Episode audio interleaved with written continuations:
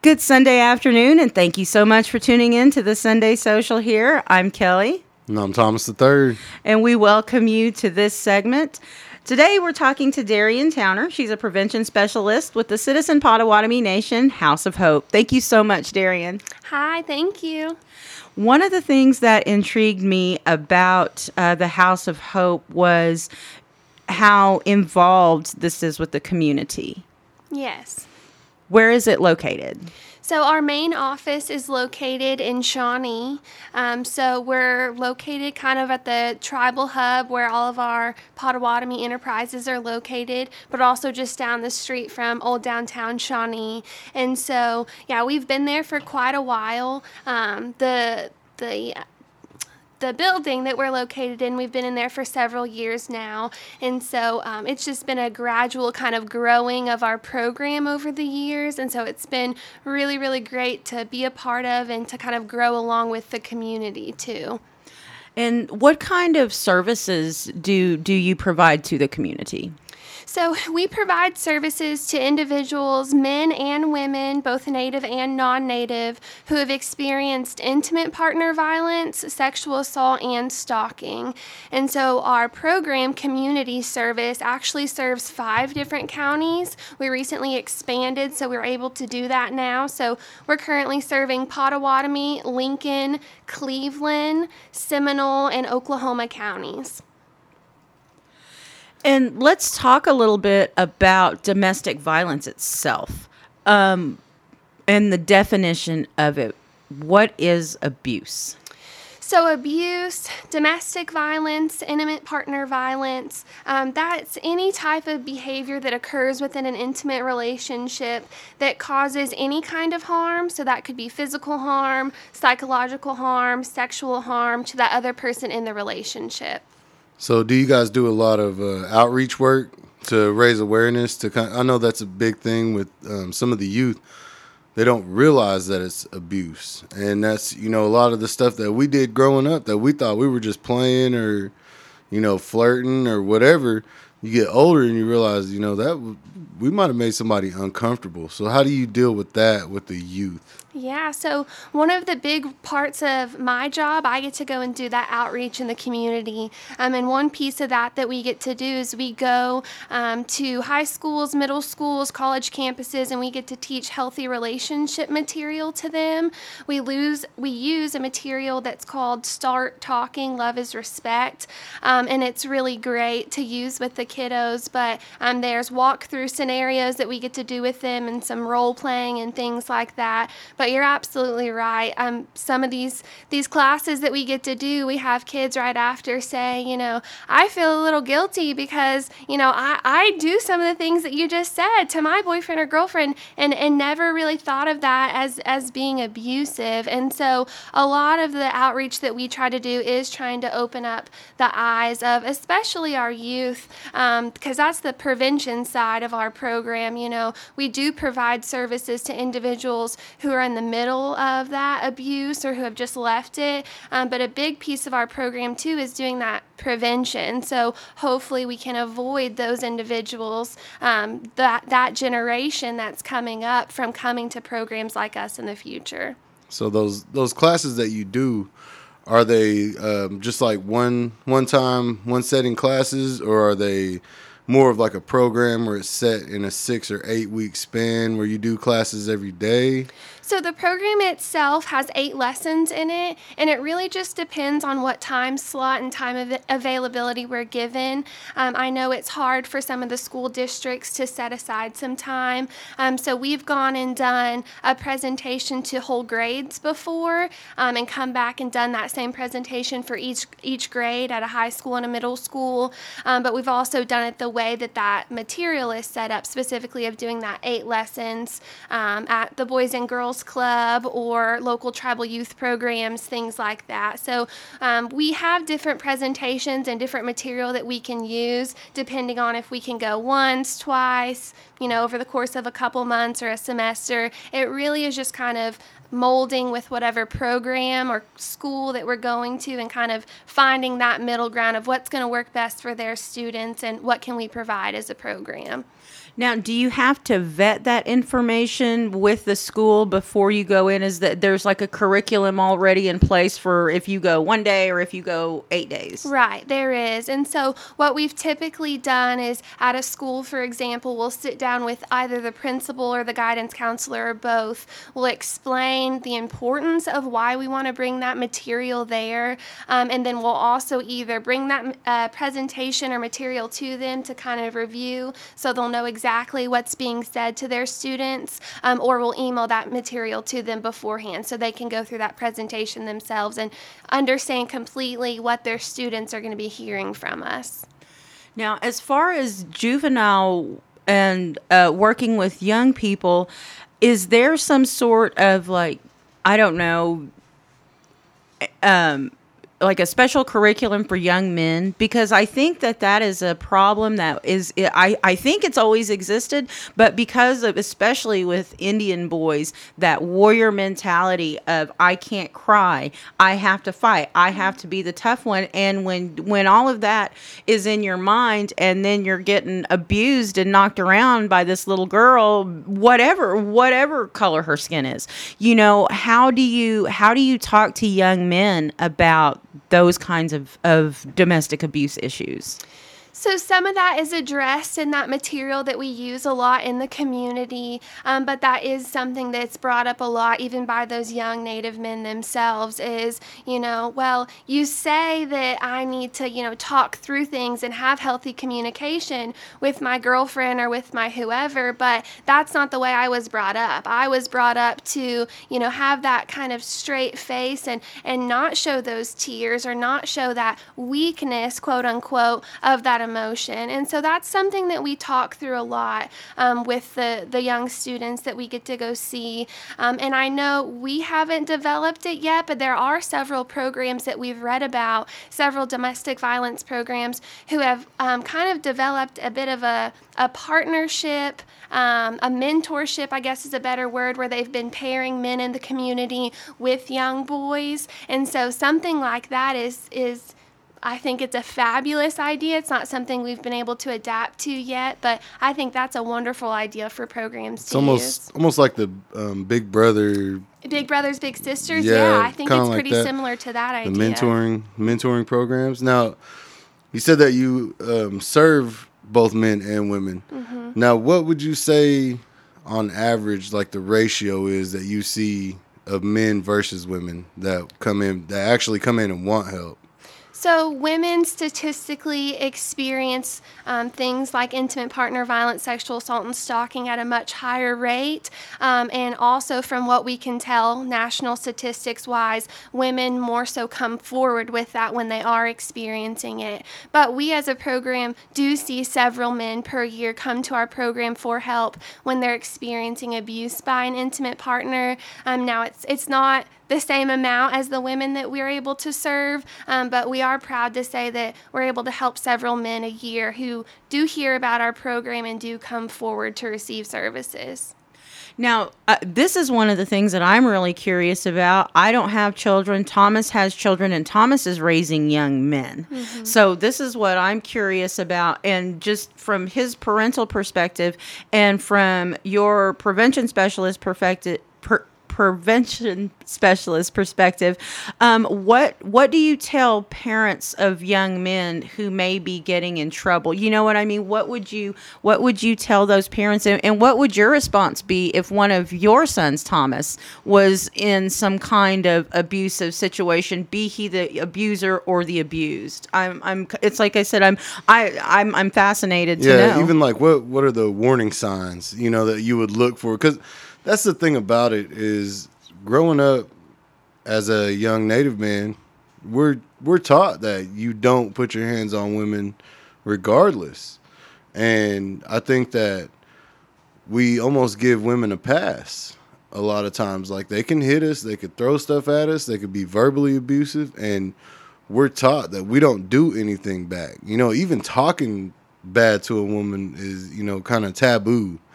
And so, you know, like she said that that warrior mentality that not showing that weakness is something that that native men have to get over in a lot of aspects, uh, Mm-hmm. especially mental health and substance abuse problems and things like that. And so, you know, this is one of those things that we will have to look for the clues. A lot of times they're not going to come out and tell you. So, what what kind of what kind of clues should we be looking for as parents, If if your child's being abused by an or intimate or being the abuser, either being the either either side of it? Yeah, so um, some of the things for individuals who are experiencing abuse, teens who are experiencing abusive relationships, some of the more obvious things that you might be able to see are, is one, isolation um, from friends and family. So there's that normal kind of, I say normal, but um, infatuation that occurs, especially with teens in a relationship, right? Their boyfriend or girlfriend is their whole world. Um, but this is an extra step even from that. So um, their best friends that they've had growing up with, you've noticed they're not coming around the house as much anymore. You notice maybe um, their involvement in extra school activities has dropped. Things like that um, is a first indicator because that could be coming from that abusive boyfriend or girlfriend saying, Hey, I want to be your one and only. I want all your time and energy on me. So that could be a first indicator. Um, a second one could be um, just having having um, if I can get my words right here, having just hiding things, but not only hiding. Um, not only talking about maybe bruises or scratches or things like that, because that could be an indicator of them being abused as well. That's an obvious one. Um, but making excuses for their partner um, to an excessive amount, you know, you maybe even question just to to just some lighthearted questions about their partner of, you know, well, how are they doing in school or how's their family doing? And it's it's it's just automatic um, sense from your child of them trying to cover up, just trying to kind of overprotect almost. Kind of being defensive. Defensive, that's a good word. Yeah, trying to be defensive of their partner when, again, you weren't even trying to pry into anything in particular. You were just asking around. And so that's something that defensiveness that might come up um, excessively could be another warning sign as well. Um, but something that's big and key that we always say to adults and children is that physical abuse isn't the only type of abuse. It might be one of the more visual um, uh, uh, forms of abuse, one of the ones that's easier to see, but abuse doesn't always look like a black eye. And so it's it's important as a parent, I think, to have that mindset of, you know, just because they don't have those bruises on them, they don't come home with a black eye, that doesn't mean they might be experiencing other types of abuse as well, be it emotional, psychological, verbal, sexual, whatever that might be. So trying to look for clues and broaden your mind too, I think can help you to not miss some signs. Okay. So what about what about on the other side, as um, a parent looking for some kind of clues that your child may be the abuser, kind of like how big bullying is, and there's parents that um, really will turn a blind eye to anything that their their child does. It's um you know, really just not wanting to believe that their child is the one that's doing all these things. And so, you know, how how can you kind of open your eyes to that that part of it and be able to see that it may be my child that's doing this. Yeah. Um, well, I think it that's a hard point to get to sometimes, right? Because we don't want to see or believe that the people that we love or the people that we raised could be doing something like that. And that also plays a role in a relationship with a abusive boyfriend, girlfriend, or husband or wife.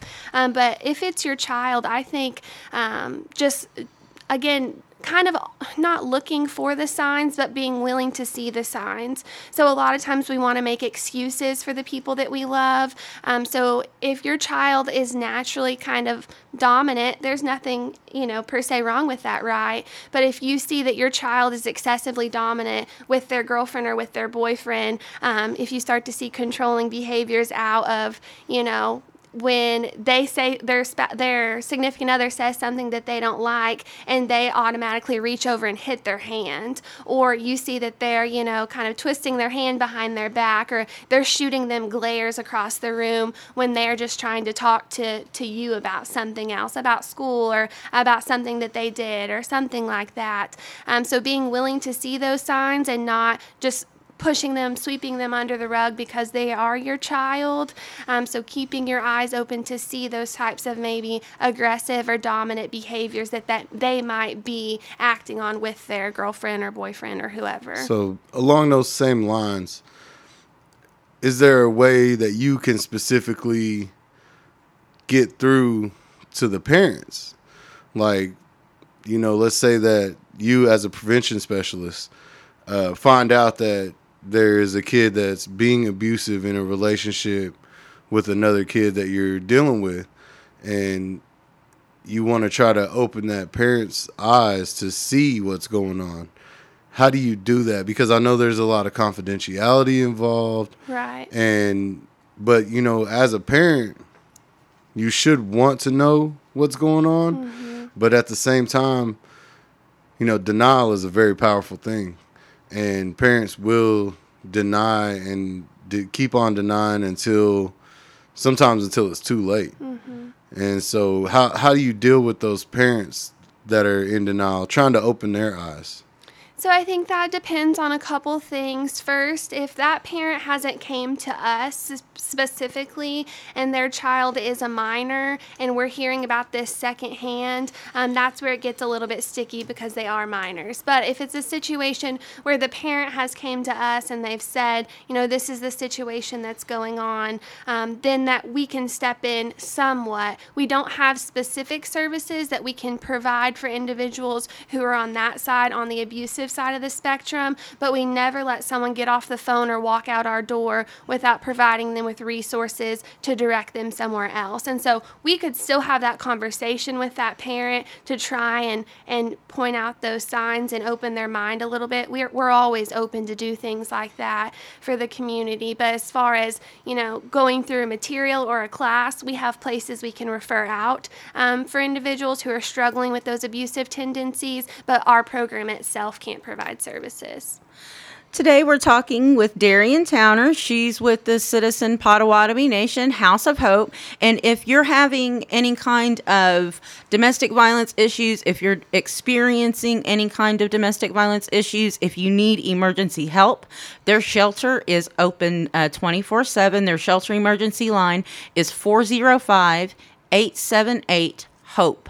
That's 405 878 4673. That's 4673.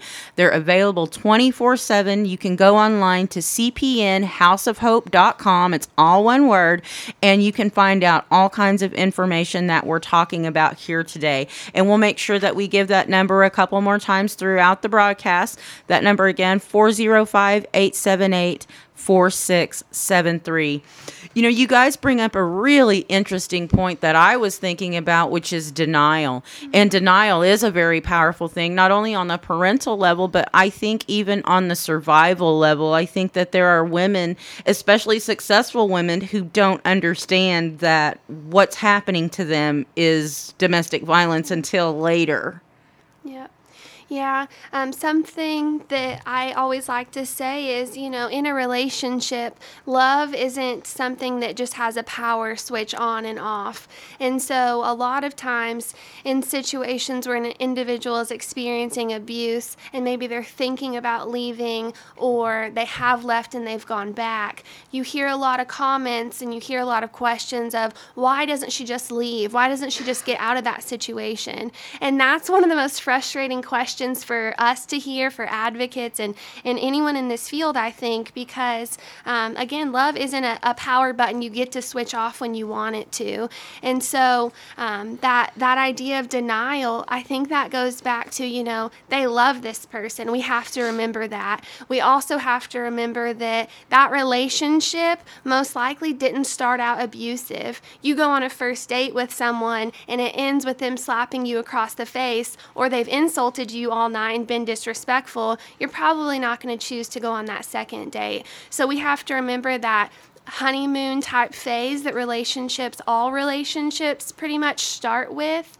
Um, and then that love that's there in that relationship, too. Love can be pretty blinding sometimes. And so sometimes it does take someone on the outside looking in um, to kind of reach out, provide that resource, provide that help. Um, and sometimes that's all that's needed to kind of open up an individual's eyes and say, you know, wait, maybe I do deserve better than that. I love him, but maybe I do deserve to be treated a little bit better than that. But it does take some time, and statistically, it takes five to seven times for an individual to leave an abusive relationship before they actually leave for good without returning. That's five to seven times. I mean, that's that's I don't even like saying that statistic, but we see it in in our program in the community, and so that's something else that I think individuals have to understand looking in.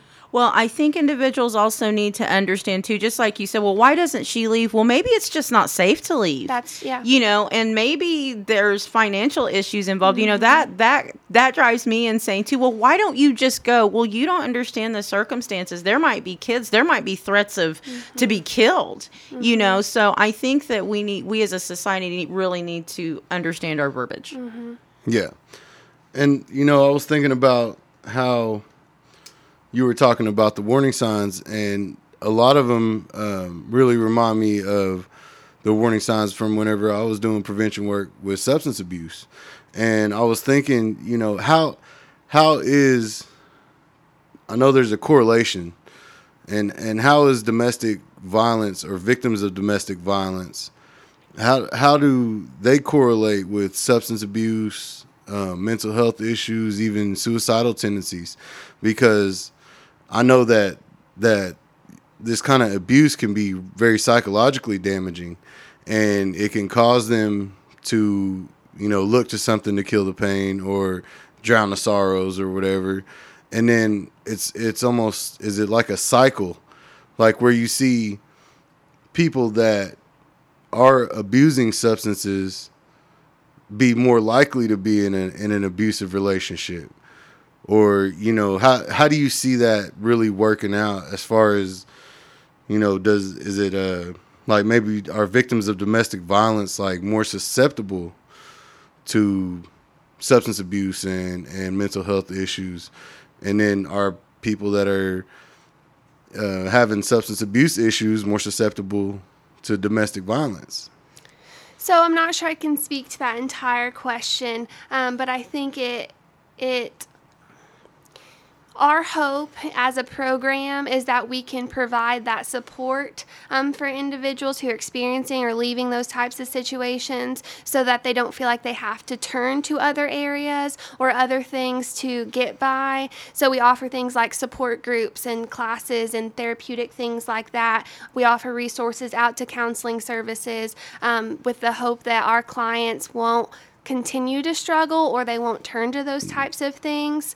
Um, one thing, kind of on the flip side of that, something that I just hear a lot too is that um, individuals will say, Yeah, you know, my brother, he might hit on his, his wife sometimes, but it's just when he's drinking.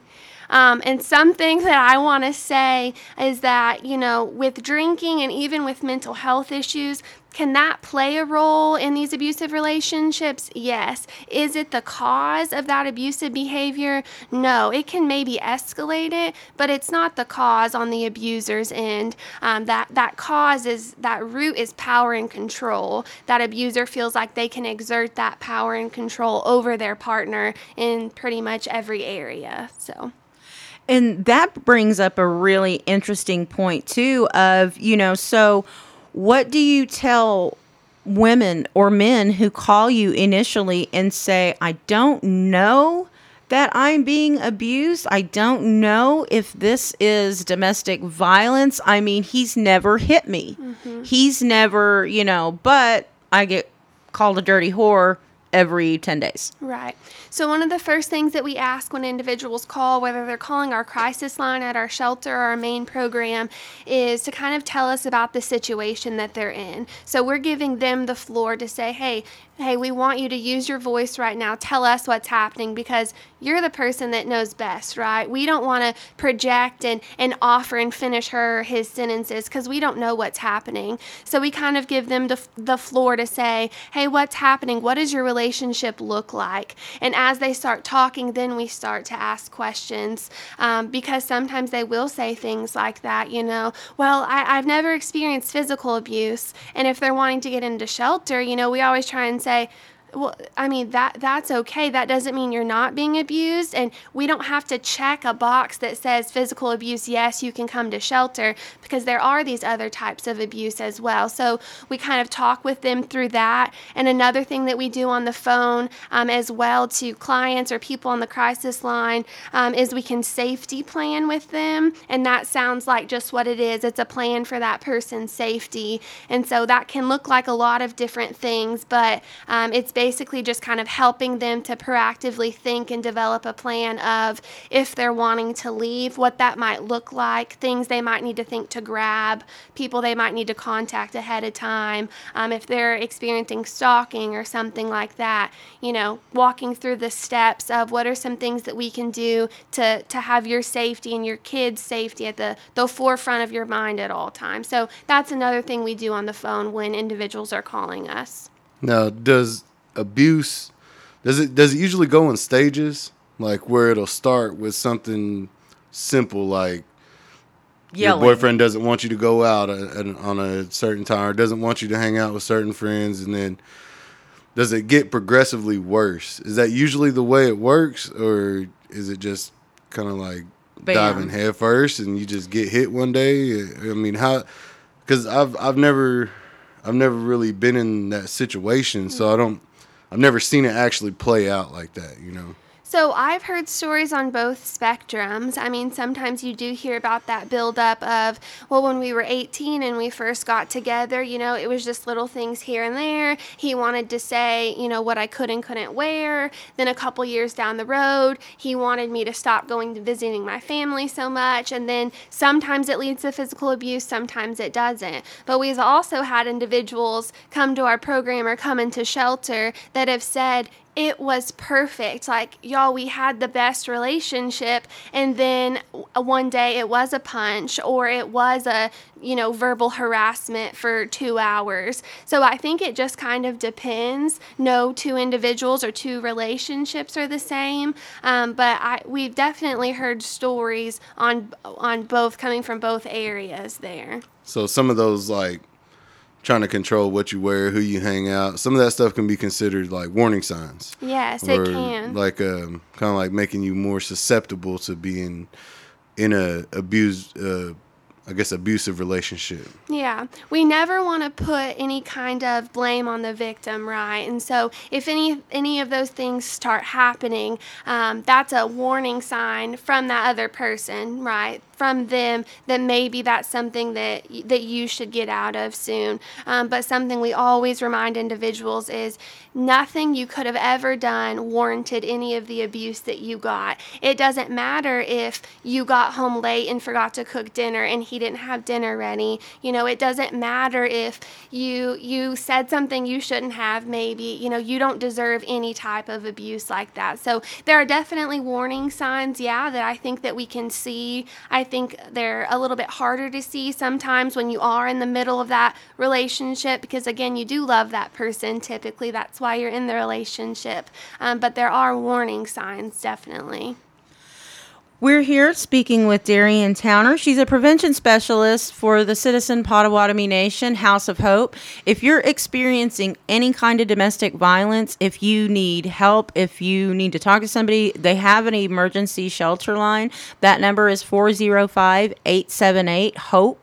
That's 405 878 4673. They have help available 24 7. And if you want more information about the CPN House of Hope, you can go online and put in cpnhouseofhope.com. They have a Facebook page also, CPN House of Hope. And one of the things that I really, really liked about your website is the disclaimer that y'all put on there that, hey, your this computer um, transaction might be monitored. So please understand that your abuser may be monitoring this and go to a safe place to contact us online. I thought that was fabulous. Right. Yeah. We also have a button on there um, after you click through that disclaimer. Um, if you are in a situation where you someone's coming up behind you, you need to change the screen. It's an escape button, and it ch- takes you to, I believe, a recipe page on Google. So it's as if you're just you've looked up a recipe for dinner, and so um, that's that's not an idea that I think we created. Several other programs and enterprises and things have that, um, but we've heard of, of that being useful from clients. So. This has been part one of our conversation and Sunday Social with Darian Towner. Thank you so much for tuning in to our Sunday Social episode today. Next week, we're going to continue this conversation with Darian and we're going to talk more about the Citizen Potawatomi Nation, House of Hope, and all of the great things that they're doing in their community. Thank you so much, and we'll catch you next week.